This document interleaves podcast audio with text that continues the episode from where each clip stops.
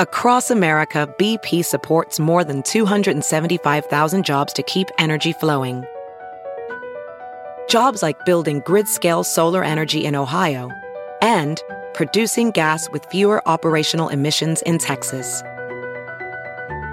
It's and, not or. See what doing both means for energy nationwide at bp.com slash investing in America.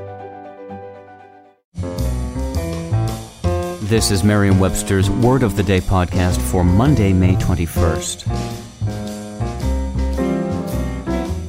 Brought to you by the new Merriam-Webster's Advanced Learners English Dictionary, designed for students and teachers of English as a second language.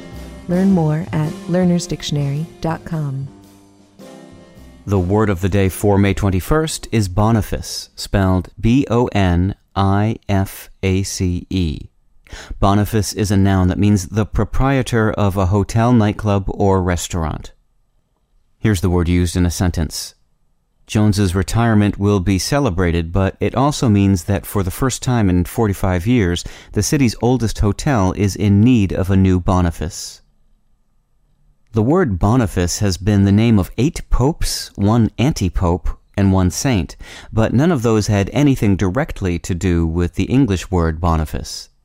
The word Boniface comes from the name of the jovial innkeeper in George Farquhar's 1707 play, The Beaux' Stratagem, the story of two penniless rakes who determined that one of them must find and marry a wealthy lady. Farquhar's play made more than one contribution to the English language. The name of the character of Lady Bountiful is a byword for a generous philanthropist. Farquhar incidentally never got to see the influence his play had on the lexicon. He finished the Beaux' Stratagem on his deathbed and died on the night of its third performance. I'm Peter Sokolowski with your word of the day. Visit the all new learnersdictionary.com, the ultimate online home for teachers and learners of English. A free online dictionary, audio pronunciations, custom study lists, and interactive exercises are available now at learnersdictionary.com.